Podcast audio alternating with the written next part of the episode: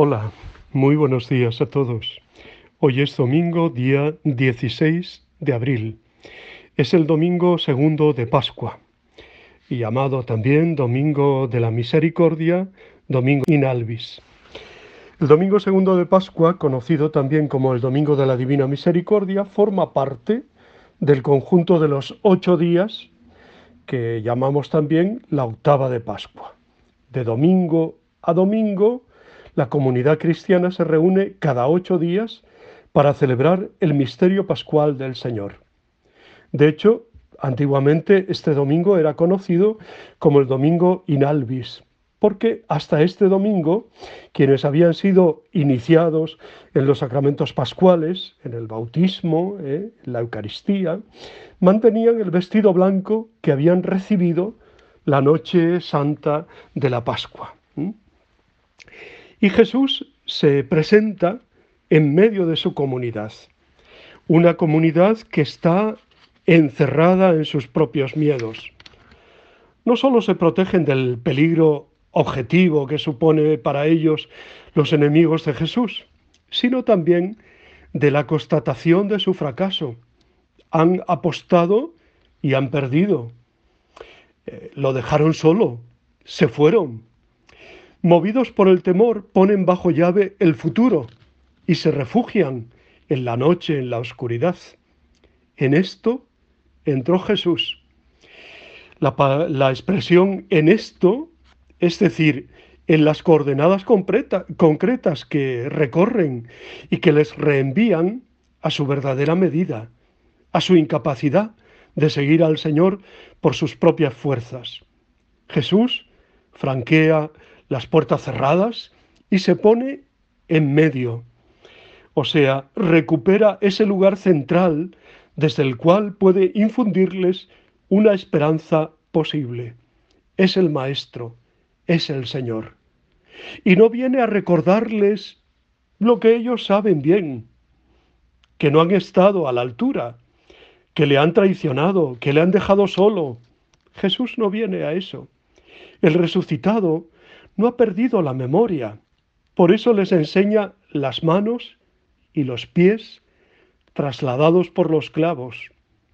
Pero quiere abrir esa memoria herida a un futuro nuevo, habitado por la paz, por la alegría, por el perdón. De hecho, en el texto aparece que el resucitado llega con un montón de regalos. El primero, la paz paz a vosotros. El segundo les enseñó las manos y el costado. Tus heridas nos han curado. El tercero se llenaron de alegría al ver al Señor. La alegría, distintivo del cristiano y más en la Pascua. También dice, como el Padre me ha enviado, así también os envío yo. O sea, nos envía. ¿eh? Somos apóstoles, misioneros. Quinta, dicho esto, sopló sobre ellos y les dijo, recibid el Espíritu Santo. Por eso a este texto se le conoce también como el Pentecostés de, de la resurrección, ¿no? Les envió el Espíritu Santo, sopló, porque la resurrección es una nueva creación y así como en el libro del Génesis el Creador exhaló, oh, su aliento y aquel hombre tuvo vida, Jesús exhala su aliento, sopló sobre ellos y les dijo, recibid el Espíritu Santo. Y el último de los dones, no por ello el menos importante, también el perdón. A quienes les perdonéis los pecados, les quedan perdonados. A quienes se los retengáis, les quedan retenidos. Él mismo es don, es regalo. ¿Eh? Es un pasaje precioso, por cierto. No sé si he dicho las claves del texto. ¿eh? Es Juan 20, 19 al 31. En este relato se distinguen claramente dos escenas. La primera sucede el mismo día de la Pascua y narra la aparición de Jesús resucitado a, sus, a un grupo de discípulos en la tarde de ese domingo, de ese día. De este modo el Señor cumple su promesa de volver junto a ellos y enviarles su espíritu. Si repasamos el Evangelio de Juan, descubrimos que el miedo a los judíos que sentían los discípulos refleja el que experimentaba la comunidad a la que se dirige el evangelista, ¿no? Esta se veía acosada por la hostilidad de los dirigentes judíos, que les hacían el vacío e incluso habían llegado a expulsarlos de la sinagoga. Las palabras de Jesús son una invitación a superar la tentación de encerrarse y aceptar el reto de la misión. Hay que salir, hay que abrir las puertas. No podemos ser, como dice el Papa Francisco, una iglesia que huela a naftalina, una iglesia encerrada, una iglesia eh, que se ha quedado anquilosada en el pasado, sino una iglesia que se abre, ¿no? que se da, que se entrega. ¿eh?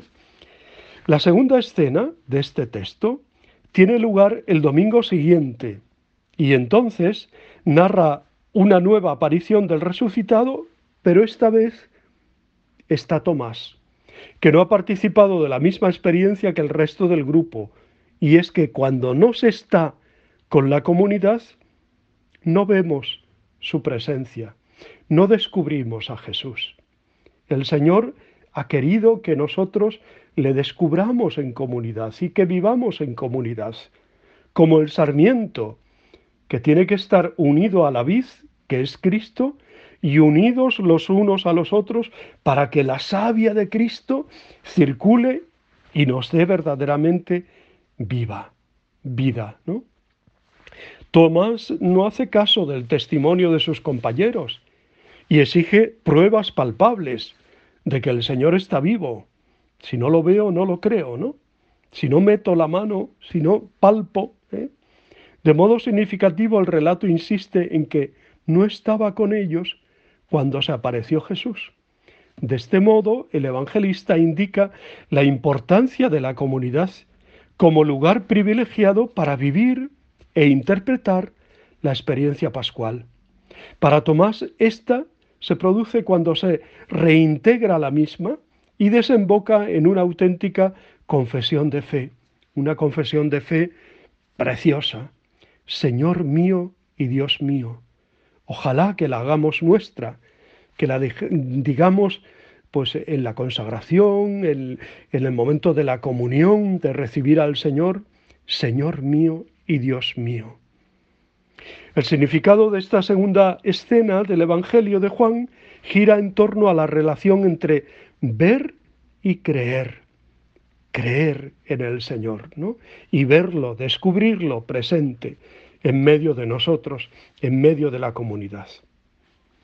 En fin, el evangelista Juan escribía pensando en muchos cristianos que, como Tomás, se tambaleaban en sus convicciones y necesitaban ser fortalecidos, como tú, como yo, como todos, que a veces nos asaltan las dudas.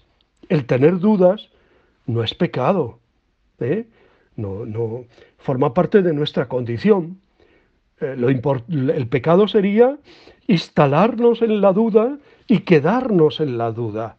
Pero cuando uno lucha, lucha por salir de esa duda, busca orientación en el Padre Espiritual, en la palabra de Dios, en la oración, en un buen libro, un buen texto. ¿eh? Pues cuando uno lucha por eso, pues, pues realmente sirve para fortalecer la fe y para que fides y racio ¿eh? se comuniquen y, se fortalezcan, ¿no?